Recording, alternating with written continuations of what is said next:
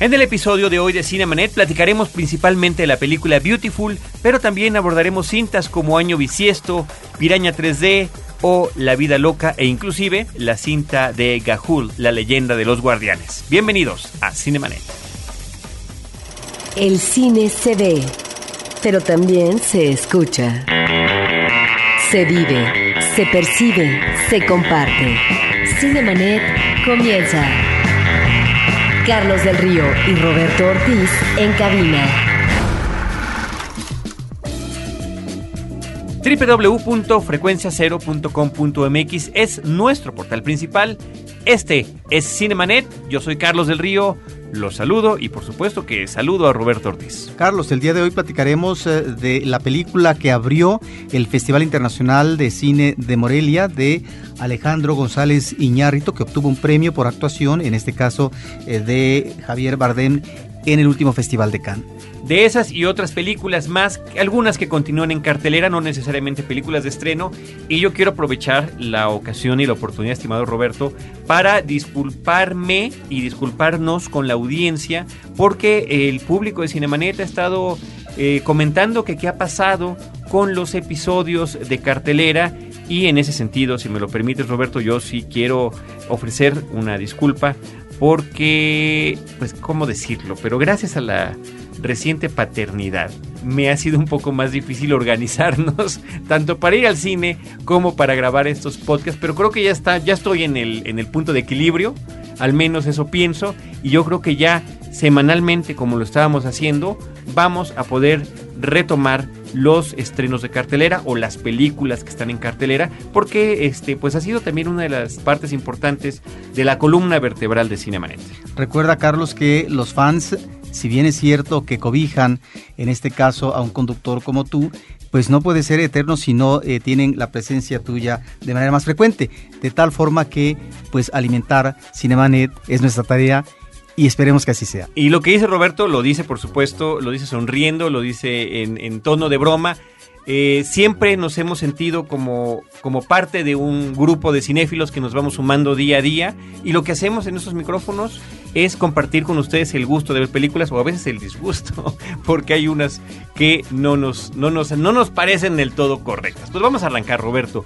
Beautiful, ya comentabas tú que es una película que participó en Cannes, una película que se llevó este premio de eh, mejor actor para Bardem, una película que estuvo en Morelia, una película de la que se ha hablado muchísimo, muchísimo antes de que la podamos ver los mexicanos. Eh, no nada más por las razones que acabo de citar, sino también por la expectativa que genera para mucha gente que sea la nueva película de Alejandro González Iñárritu, porque será su primer largometraje en el que ya no está con eh, Guillermo Arriaga como guionista, en fin, tantas cosas por las que la película se ha comentado, insisto, y bueno, a lo largo de estos últimos meses, sin que la hayamos visto, inclusive la polémica desatada, porque es la película, entre comillas, mexicana, que va a participar eh, en la carrera hacia el Oscar a película extranjera. Cuando se anunció finalmente que son 65 los países que enviaron eh, una película para ver si quedan entre las cinco nominadas. Bueno, las notas de prensa internacionales entre las que destacaban estaba la de Alejandro González Iñárritu, justamente por la trayectoria del director, porque ya lo conocen, porque está participando con un actor de renombre, Javier Bardem, internacional en el más amplio sentido de la palabra, y pues porque es eh, un nombre que reconocen los estadounidenses.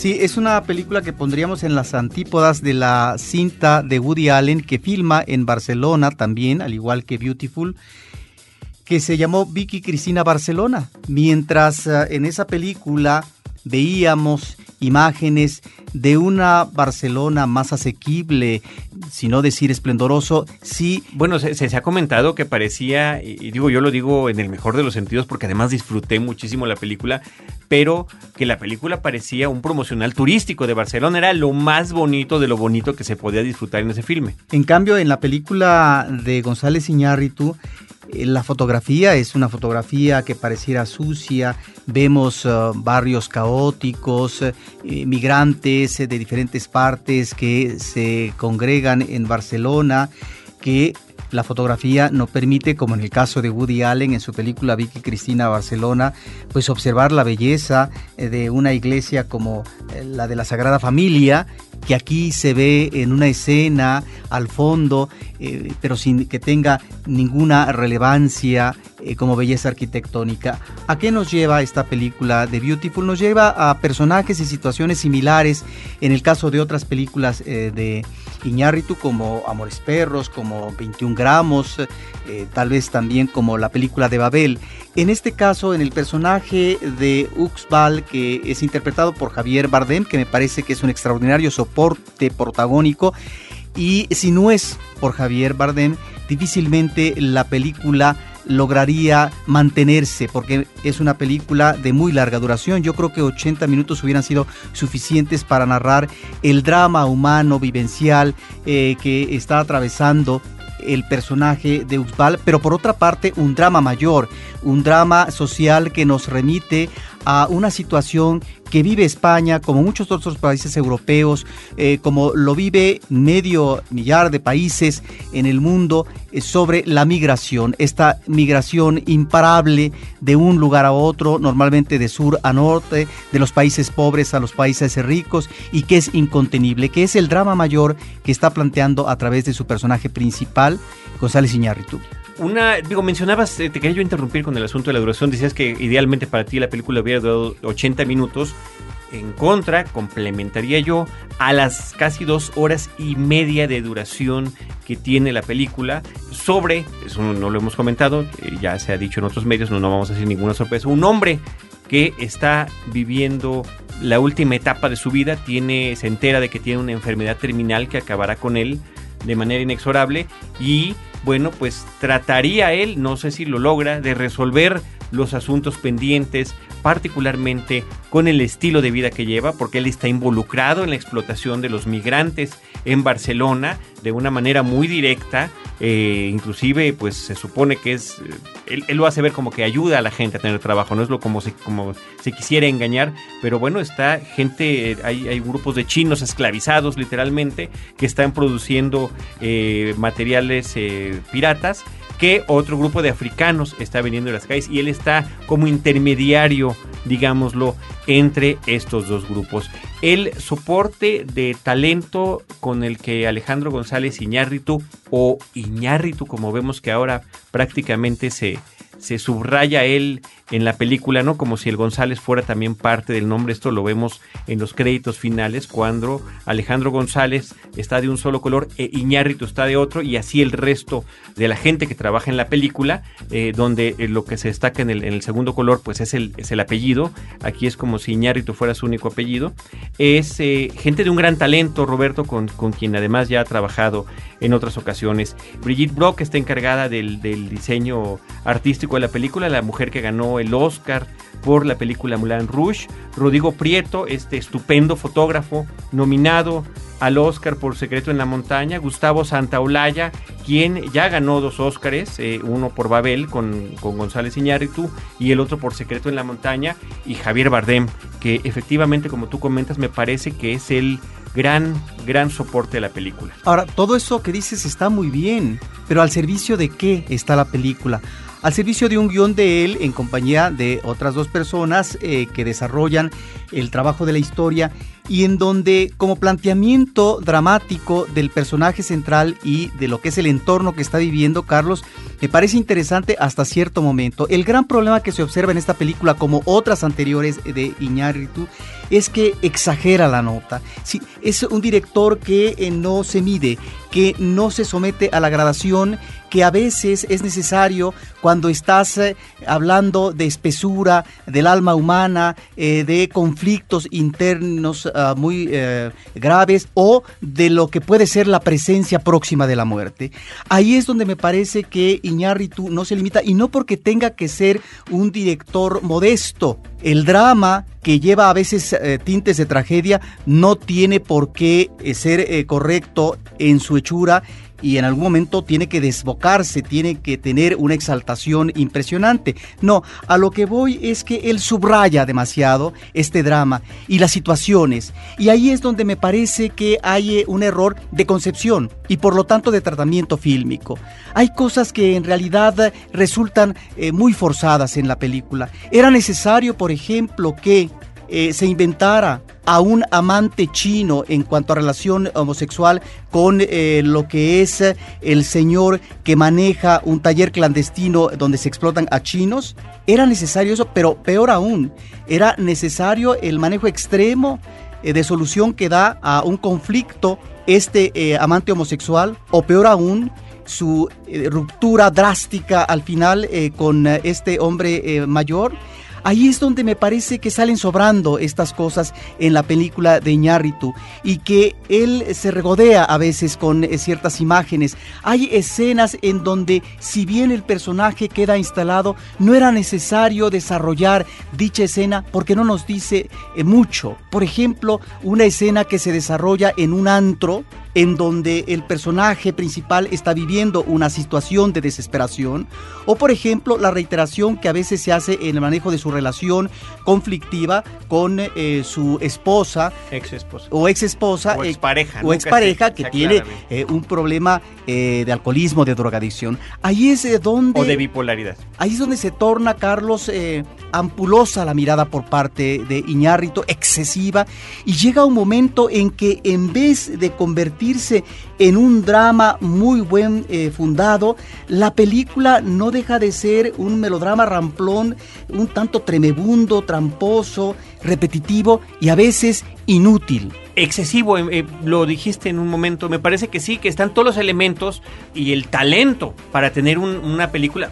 Vaya, es una película formalmente de una calidad insuperable, ¿no? Está también el diseño sonoro de Martín Hernández, en fin, de verdad, eh, gente de primera, eh, todos ellos los que participan en la película. Al final eh, coincido contigo, creo que a Alejandro González Iñárritu una vez más le gana la ambición de, del exceso, del exceso en lo que dura la película, del exceso en las situaciones dramáticas y trágicas en las que cae el personaje. No porque eso no sea cierto y no porque no nos importe, porque además está tocando temas extraordinariamente trágicos, terribles y vigentes, que además se viven en un país o en otro. ¿no? El, asunto de la migración, del trabajo clandestino, de la explotación, de la miseria, la pobreza, e, etcétera, las enfermedades, bueno, pues claro, ese es el, es ese mundo, pero parece que es exclusivamente eso en lo que se está centrando. Ahora, hay momentos que son elocuentes, eh, muy emotivos, que tienen que ver también con el sentido de la paternidad que está dando este personaje central. A la, relación, que, me sentí particularmente sensible. la, relación que tiene con los hijos me parece que tiene eh, momentos eh, difíciles en cuanto a una relación que no las tiene todas consigo porque hay problemas de tipo económico, hay resquebrajamiento porque la pareja matrimonial no está atendiendo a los dos hijos, tiene que ser uno básicamente. me parece que ahí encontramos momentos interesantes interesantes en la película. Muy interesantes. Yo creo que esos, eh, ahora que lo mencionas, son los momentos mejor concebidos y creados en la película. La relación que tiene él con estos tres miembros de su familia, creo que son, son, son situaciones entrañables, son situaciones en las que nos creemos a los personajes, inclusive hablaría yo del aspecto formal del casting que hubo para la película, creo que sí hay este parecido entre, eh, entre los hijos y los papás, tal vez no, como sucede a veces que un hijo se parece más a uno de los padres y otro al otro, me parecería que inclusive hay esa intención de que, de que nos creamos que son efectivamente una familia y momentos melodramáticos y momentos de, gran ternura, de gran sentimiento, son, están muy bien plasmados en la película, pero de repente, Roberto, se van perdiendo en esta historia que además tiene involucrada ahí un aspecto pues inclusive de, temas paranormales, ¿no? De la gente que puede tener contacto con el más allá o poderes psíquicos. Sí, que es otro filón argumental que es interesante en principio, Carlos, eh, cuando eh, lo establece de primer momento Iñárritu y después nuevamente reitera en él. Se vuelve muy enfático, que tiene que ver con esta posibilidad o no del ser humano que puede comunicarse con los seres que han muerto y que poco después de sucedida su muerte puede lograr encontrar eco de cuáles fueron sus últimos pensamientos. Ahí hay, me parece, una parte interesantísima que de entrada llama mucho la atención y que después eh, queda eh, desperdiciada o, eh, mejor dicho, la maneja con brocha gorda González Iñárritu. Lástima porque me parece que esta situación merecía eh, un tratamiento eh, mejor. Pero ahí está. Y lo otro, para finalizar, Carlos, me parece que ya en lo que es la presentación en Morelia por parte de Iñárritu de esta cinta, pues eh, no deja de ser este director jactancioso, no sé si decir soberbio, cuando de repente él declara que con la película Beautiful él había logrado hacer en Barcelona 60 años después lo que Luis Buñuel había concretado en 1950 específicamente con la película Los Olvidados en la Ciudad de México. Me parece que es exagerada, que es abusiva esa nota por parte de Iñárritu. Y que sea el mismo quien se está comparando. Bueno, ahora hay que ser muy claros, él está comparando en lo que tiene que ver con temáticas, ¿no? Pero finalmente se está comparando con uno de los directores más importantes de la historia del cine global. Entonces creo que ahí de repente sí, pues está e, es esa nuevamente, nuevamente esa ambición, Roberto, de destacar con sus excesos. Sí, pero es también en la cuestión temática, Carlos, decir, yo estoy descubriendo para el cine esta realidad abrupta que se está viviendo en España con respecto a la explotación de los migrantes. Me parece que eso de una u otra manera el cine lo ha tratado, no solamente el cine de ficción, sino también el cine documental. Y cuando nos remitimos a los olvidados, estamos hablando de una realidad eh, muy difícil en México, que es la infancia y la adolescencia, que puede arribar a la delincuencia por eh, los desajustes socioeconómicos que vive en una ciudad como México, en donde está retratando lo que es la vida en una ciudad perdida por parte de Buñuel, esta aproximación que hace en 1950 es eh, muy importante para el cine mexicano porque ese tratamiento realista, esa relación eh, que trata de tener con la realidad en ese momento citadino por parte de Buñuel, era única en ese momento para la cinematografía industrial de México, no porque no se tratara melodramáticamente, pero su aproximación era diferente. Y tan era diferente en el caso de Los Olvidados que es pues con disgusto de Buñuel, se tuvo que poner una especie de prólogo a la película con narración en off por parte de Ernesto Alonso, que lo que iba a ver el público, esa realidad terrible de estos jóvenes, no era exclusivo de México porque existían otras ciudades como París, Nueva York, y que el progreso tenía que ver con eso, bla, bla, bla. Y no solamente eso, sino que también Buñuel realizó un final alternativo, donde eh, no era Pedro, el personaje, bueno, que finalmente terminaba muerto y tirado en un basurero, sino que finalmente el que moría era el Jaibo.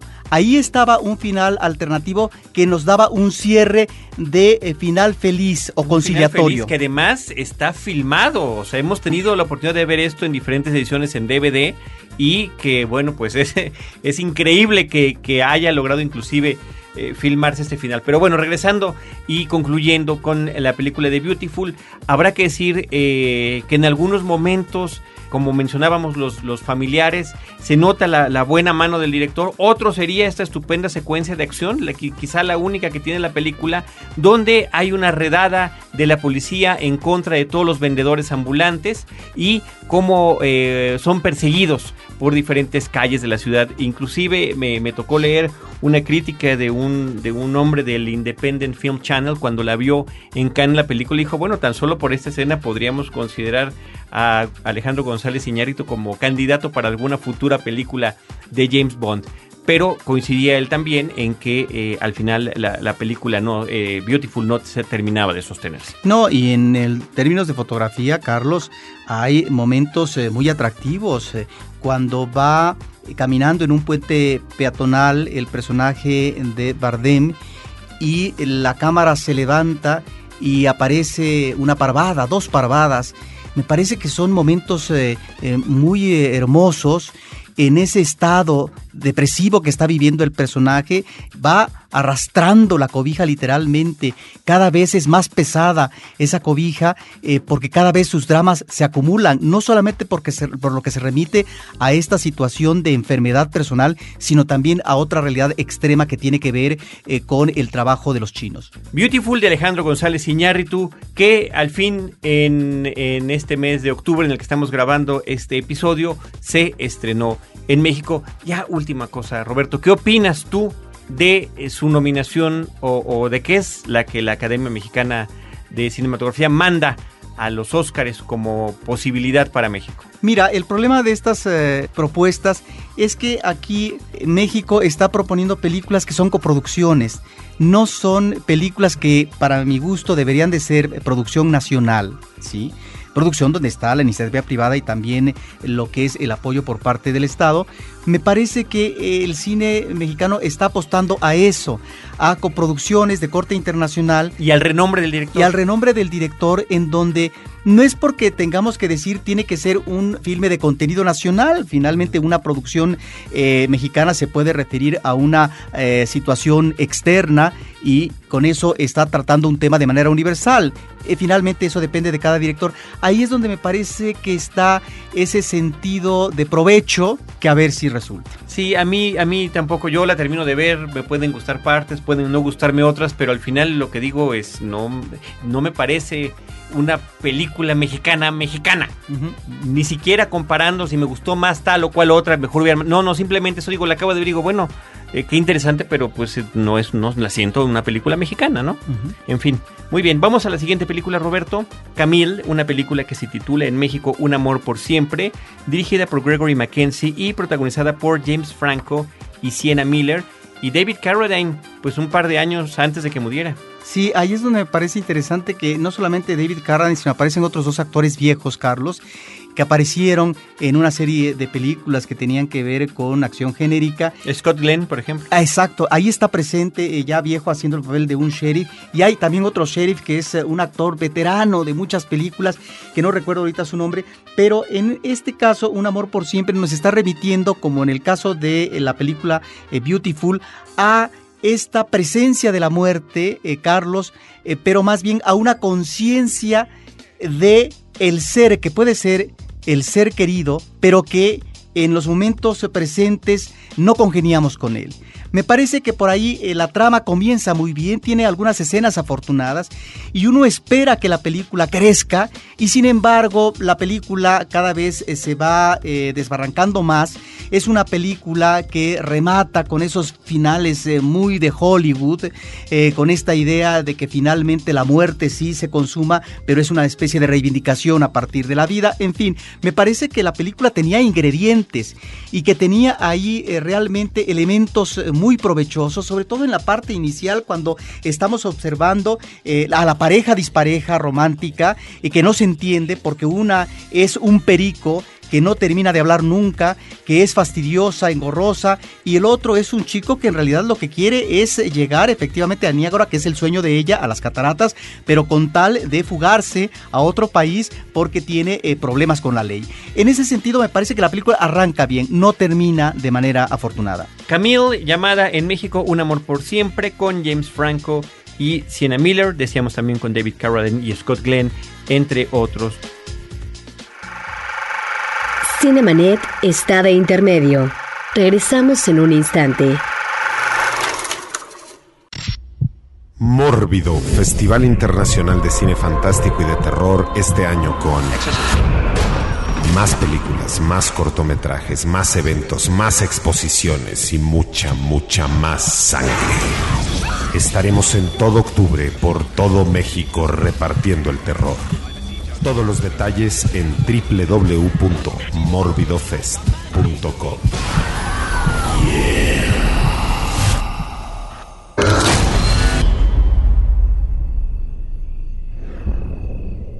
Ahora, diseñar y hospedar su página web será cosa de niños.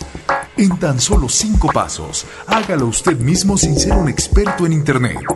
Ingrese a suempresa.com y active ahora mismo su plan. Suempresa.com, líder de web hosting en México. Si eres de los que disfruta el vino pero no quieres preocuparte por sus complejidades, no te pierdas a Juan Sotres en Vino para Principiantes, el podcast de Frecuencia Cero. www.vinoparaprincipiantes.com Porque todo lo demás es solo comentario. Cinemanet. También podríamos comentar, Roberto, este curioso caso de la película Piraña. El título original es Piraña 3D. Es en principio un remake de una película que había sido hecha en respuesta al éxito rotundo que había tenido a mediados de los años 70 Tiburón, originalmente una película en aquel entonces con mucho menor presupuesto, prácticamente serie B que se colgaba, insisto, del éxito de la película de Steven Spielberg. Bueno, eh, se da el remake en tercera dimensión además, Piraña 3D, una película para adultos porque es extremadamente violenta, extremadamente sangrienta, en el borde de la broma. Yo creo que ese es el asunto de la, esta cinta recientemente en unos premios televisivos de un canal estadounidense que se llama Spike TV le dio el premio a la película más mala.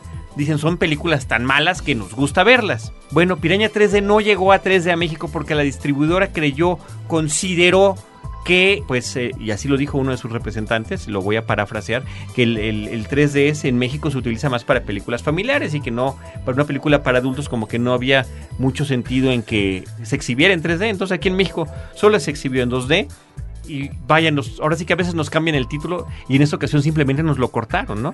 La película es tan francamente un producto concebido y, creado al estilo de las películas serie B que más, más aún que la primera piraña, que la piraña original, este, este, esta versión, porque ni siquiera le podríamos llamar remake de las, de las pirañas eh, asesinas, se roba literalmente el argumento de la película Tiburón de Steven Spielberg, donde en un poblado, durante un periodo vacacional, un poblado que depende su economía básicamente de lo que se logre gracias al turismo, al turismo acuático en el que la gente se mete al nadar y demás, pues se ve amenazado porque eh, aparentemente hay una, hay, una amenaza real eh, que puede interferir, nadie lo cree hasta que evidentemente ya es demasiado tarde.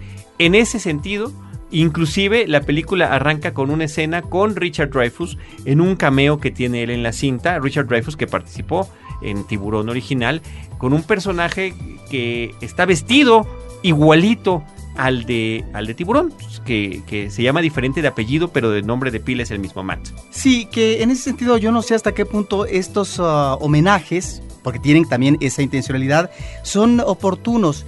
Me refiero a que si la escena como tal es una escena que no está bien construida, que nos dice muy poco, pues en realidad eh, es igual que aparezca Richard Dreyfus o cualquier otro. Si hubiera sido una gran escena, me parece que entonces el homenaje habría logrado su propósito.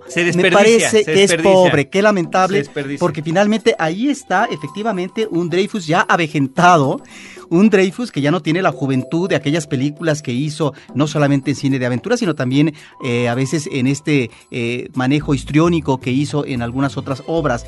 Es el tipo de películas que son efectivamente, eh, Carlos, tan malas que uno trata de hurgar cuáles serían las dos o tres escenas que a lo mejor valen la pena ver, porque siempre hay en una película algo que vale la pena, por muy mala que sea. Y en este caso yo manejaría dos escenas que me parece que son atractivas desde el punto de vista visual. Una de ellas es eh, donde observamos a través de una cámara eh, dentro del mar eh, lo que son dos chicas desnudas, dos chicas desnudas debajo del agua, una especie de danza homoerótica. Me parece que es una escena que tiene un ritmo, una suavidad que llama la atención. Y la otra que me parece que es una escena con este toque irrisorio que logra cuajar muy bien, es eh, una donde vemos la presencia de un pene que va a servir como bocadillo acuático indigesto. Me parece que ese tipo de miradas, ese tipo de momentos eh, eh, son ahí eh, donde vemos que deberían de ser mejor aprovechados. Es decir, la película lamentablemente no tiene estos elementos de ironía, de autoparodia, que las hacen sumamente divertidas a estas películas a veces. Sobre todo en el caso de esta, la gran escena de acción, diríamos, que es la que cubre estos elementos de la amenaza que no no se cierne, sino que ya está presente y que entonces vamos a ver desmembramientos de cuerpos, eh, sangre, destrozo y medio, eh, eh, intentos inútiles por salir del agua y demás. Esa escena que debería de ser la gran escena, como en Tiburón, si vemos una gran escena, se desperdicia lamentablemente. Tiene ciertos momentos y ya ahí yo creo que es la pobreza en la concepción por parte del director. Sin embargo, Roberto, me gusta la intención que tiene la película de, de, regodearse, de bromear con esto y bueno, inclusive de llevar todo esto a la exageración abrupta, porque tal es el caso de, de las escenas de sangre y demás, que eh, en la Comic Con, en la convención de cómics más famosa del, del, mundo, y que está sirviendo como foro eh, para anunciar próximas películas, no las no aceptaron mostrar escenas de la cinta por lo exageradamente sangrienta que era. Ahora, la otra parte que me parece interesante es eh, los jóvenes que llegan a visitar ese lugar. Ahí podría haberse dado, Carlos, un comentario más irónico, más cruel, de cómo estos jóvenes que llegan a despreciar a los lugareños, que desafían la autoridad local, bueno, son las primeras víctimas y muy bien merecidas se las eh, tienen precisamente por no acatar lo que es la corrección social. En ese sentido, el comentario, Carlos, pudo haber sido un comentario más ah, irónico, más cruel y sin embargo no resulta así. La película es dirigida por Alexandre Aya y entre otros está protagonizada por Bing Rames, Elizabeth Shue, Christopher Lloyd, imagínate, Eli Roth, que de repente eh, varios de ellos, o Jerry O'Connell, tienen pequeños papeles en la cinta. Continuamos, Roberto, con las películas de cartelera y la cinta eh, Año Bisiesto de Michael Rowe. Carlos, esta es una de las mejores películas eh, que hemos visto últimamente en el cine mexicano. Hemos estado inundados, yo diría que Hemos eh, pasado una cruda no muy satisfactoria con las películas del Bicentenario y la Revolución y ahora tenemos una película que ganó este año en el Festival de Cannes la Cámara de Oro, el premio que se otorga a la mejor ópera prima. Una película de Michael Rowe que es eh, un australiano radicado en México. Es una película muy atractiva, Carlos, por dos motivos. Por un lado, su puesta en imágenes.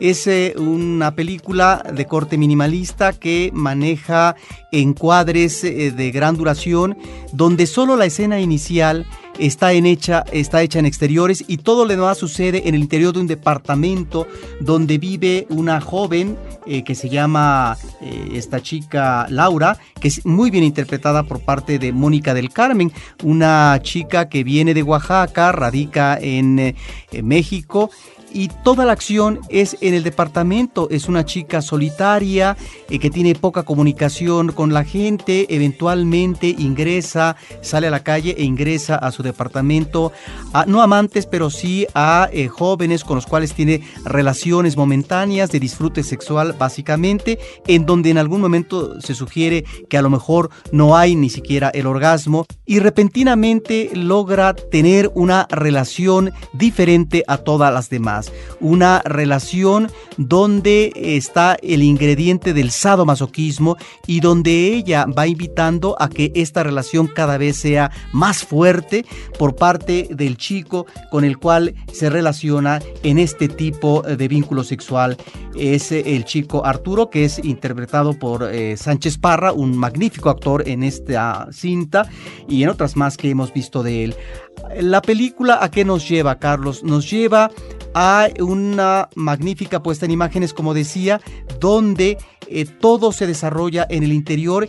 Es por lo tanto una película de un ambiente opresivo, una atmósfera que nos está remitiendo a una soledad de la rutina cotidiana por parte de esta joven y en donde surgen varias interrogantes. Me parece que hay un guion inteligente por parte del cineasta y eh, aparte otra gente que interviene en la factura de la historia porque hay elementos eh, de los cuales uno podría como espectador agarrarse para poder determinar por qué ese tipo de conducta o ese manejo emocional por parte del personaje principal. Y eh, la verdad es que estos elementos no son suficientes, están ahí como referencia. Esto que podría denominarse lo que son los antecedentes biográficos están solamente apuntados. La película, por lo tanto, sería un esbozo de una existencia cotidiana, Carlos, donde nos está remitiendo a una situación psicológica citadina de incomunicación humana, pero también de una realidad en el trabajo, donde esta chica todo lo hace eh, desde su departamento porque trabaja como reportera eh, a través del internet, de tal manera que todo lo soluciona a través eh, de la comunicación por internet o a través del teléfono celular, un telefonema de la madre, eh, la relación también del telefonema con su hermano o la presencia del chico en su departamento de los chicos o de su hermano. Hay pues ahí algunas interrogantes, no tanto que lance el director, sino que quedan para lo que sería la interpretación por parte del espectador. ¿Qué pasa? Se trata de una joven oaxaqueña que no logra adaptarse del todo en la Ciudad de México y que eh, está en ese tránsito eh, de si va o no a poder congeniar con el entorno citadino que vive o simple y sencillamente es ese tipo de personajes que vienen de fuera de provincia y se quedan a mitad de camino y que no logran desarrollarse en la vida. Ese tipo de interrogantes como otras más a propósito de lo que podríamos considerar como una relación anómala por lo que se refiere a alzado masoquismo, eh, ¿por qué esa relación? ¿O es la relación que le está dando un impulso vital de vida que podría remitirnos a un aliento amoroso? a una realidad, aunque sea efímera, de ternura por parte de este joven que, si bien es cierto, la maltrata porque ella lo pide, finalmente también tiene rasgos eh, de apapacho y emotivos eh, y de relación cercana con ella cuando están viendo la televisión. Bueno, estas interrogantes que me parece que son oportunas de uno como espectador están, están ahí en un personaje complejo y en una magnífica factura fotográfica donde me parece que los planos, si bien es cierto como otras películas recientes de un Amat Escalante o también de un Reigadas, observamos este manejo lento del tiempo, bueno, aquí también está ese tiempo cotidiano que se vuelve un tiempo tal vez asfixiante, pero me parece que está trabajado de otra manera en términos narrativos, porque finalmente están ahí una serie de sucesos que nos remiten a un trabajo minimalista, me parece diferente al de estos colegas que yo he mencionado en el cine mexicano. Una película realmente valiosa, Carlos, que hay que ver y que el eh, público la puede todavía ubicar en estos días en la Cineteca Fíjate que mencionabas el asunto este del reconocimiento que tiene la película de la Cámara de Oro en el Festival de Cannes de este 2010. Nada más hay que hacer pues el comentario de qué se trata esta, esta famosa Cámara de Oro. Es el premio que el festival otorga al eh, largometraje de ópera prima que llame la atención en cualquiera de las secciones del festival, ya sea la selección oficial, la de directores o la Semana eh, de la Crítica Internacional. De todas ellas, escogen cuáles son las óperas primas y la mejor o la que consideran la mejor es la reconocida por un jurado independiente y ese fue el caso de Año Bisiesto, la película que estamos terminando de comentar en Cinemanet. Roberto Ortiz, también por ahí continúa en cartelera el documental La Vida Loca, una cinta del año 2008, una coproducción entre México, Francia y España y que eh, tiene como locación El Salvador.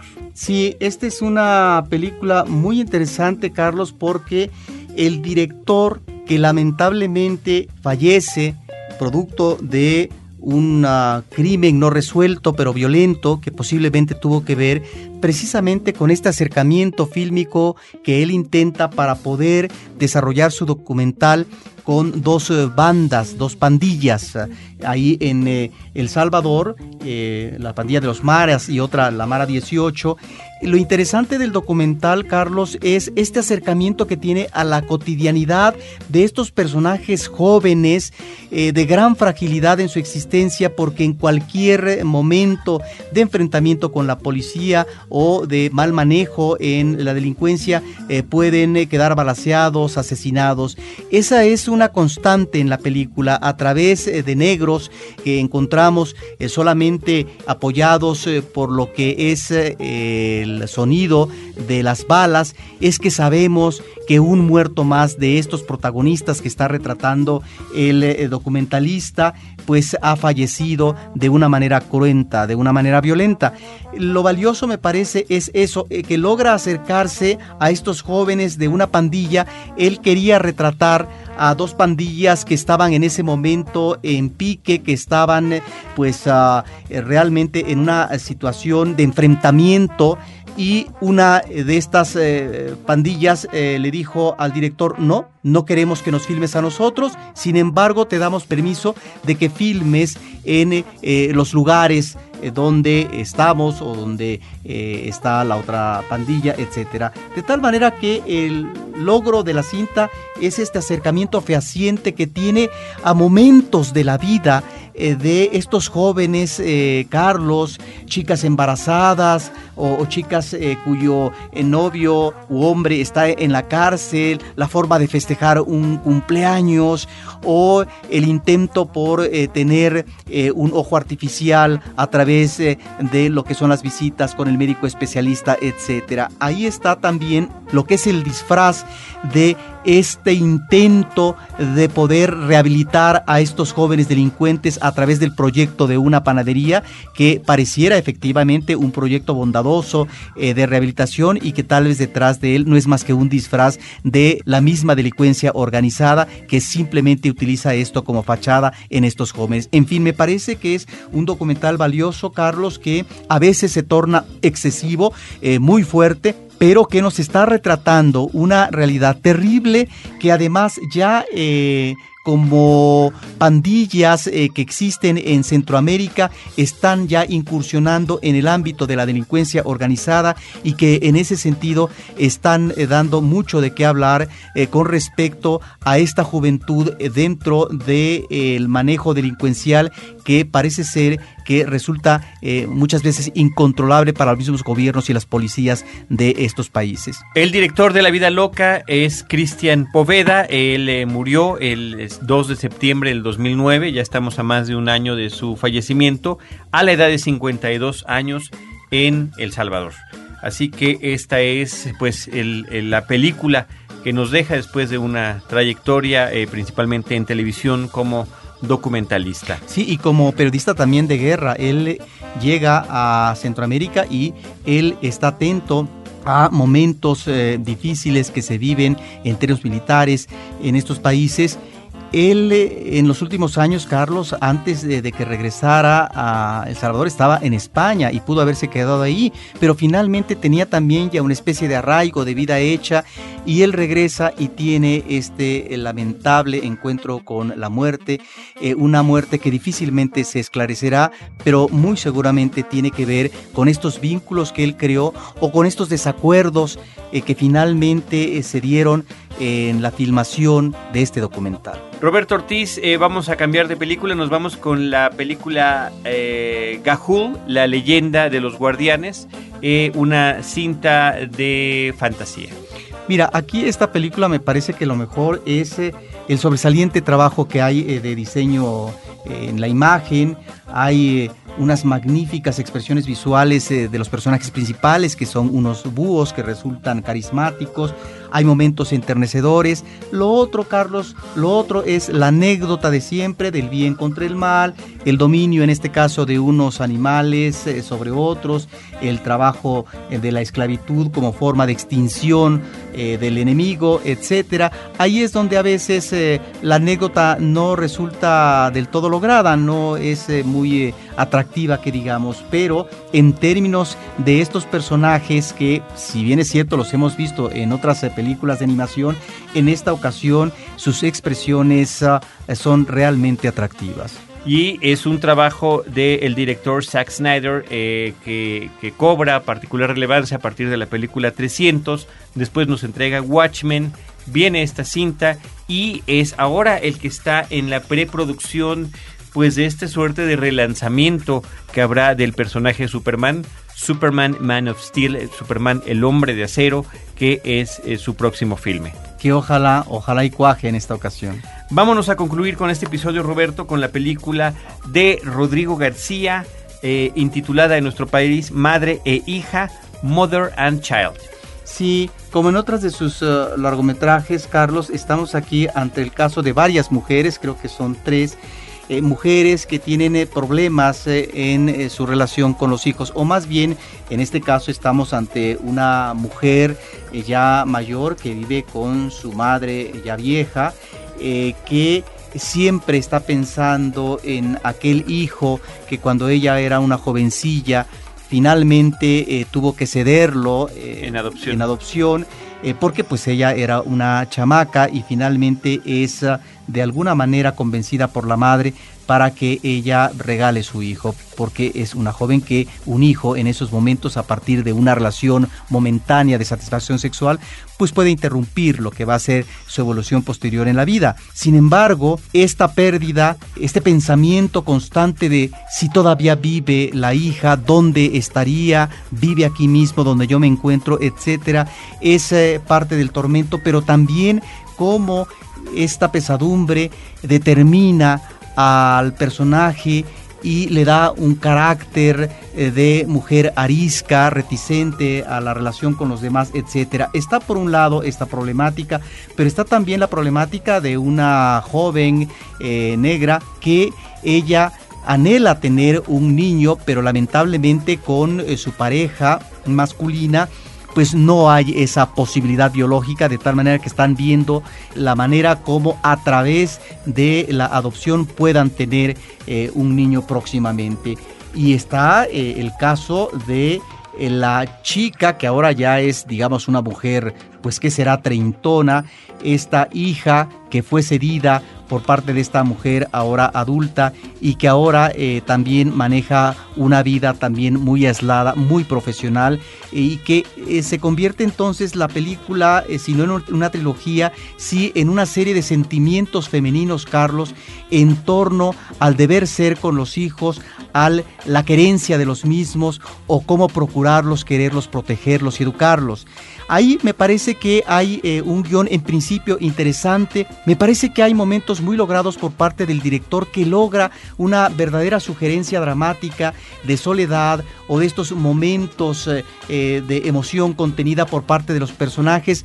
A veces creo que exagera, exagera el tono, no como un niñarrito ni mucho menos, pero aquí creo que la película termina en la complacencia melodramática. Ese es lo que me parece que la película adolece ya en la parte final. Sin embargo, tiene este director la sensibilidad suficiente para poder lograr un acercamiento eh, muy femenino de sus personajes. Ahí es donde encontramos el mejor logro, yo creo, de esta película. Que además es el estilo que desde hace ya varios años el director Rodrigo García está está trabajando cinematográficamente. La película Madre e Hija, Mother and Child. Roberto, en este episodio y querido público, eh, platicamos eh, las películas Beautiful, un amor por siempre, el título original es Camille, Piraña, Piraña 3D, o Piraña 3D es el título original, aquí simplemente fue Piraña, Año Bisiesto, La Vida Loca, Gahul, La Leyenda de los Guardianes, eh, Legend of the Guardians, The Owls of Gahul, el título original, Madre e Hija, Mother and Child, y con eso es con lo que estamos concluyendo este episodio en Cinemanet. Queremos agradecerles a todos por acompañarnos, a reiterarles la invitación a que sigan con nosotros, no nada más en el podcast y en nuestro portal eh, cinemanet.com.mx, sino también a través de twitter.com diagonal cinemanet y facebook.com diagonal cinemanet, donde nos dará muchísimo gusto poder continuar el contacto cinéfilo con todos ustedes. Desde estos micrófonos, Roberto Ortiz y un servidor Carlos del Río, les agradecemos un tiempo y agradecemos a nuestro equipo de producción, Abel Cobos y Paulina Villavicencio. Nosotros los estaremos esperando en nuestro próximo episodio con cine, cine y más cine. Cinemanet termina por hoy. Más cine en Cinemanet. Frecuencia Cero, Digital Media Network, www.frecuenciacero.com.mx, pioneros del podcast en México.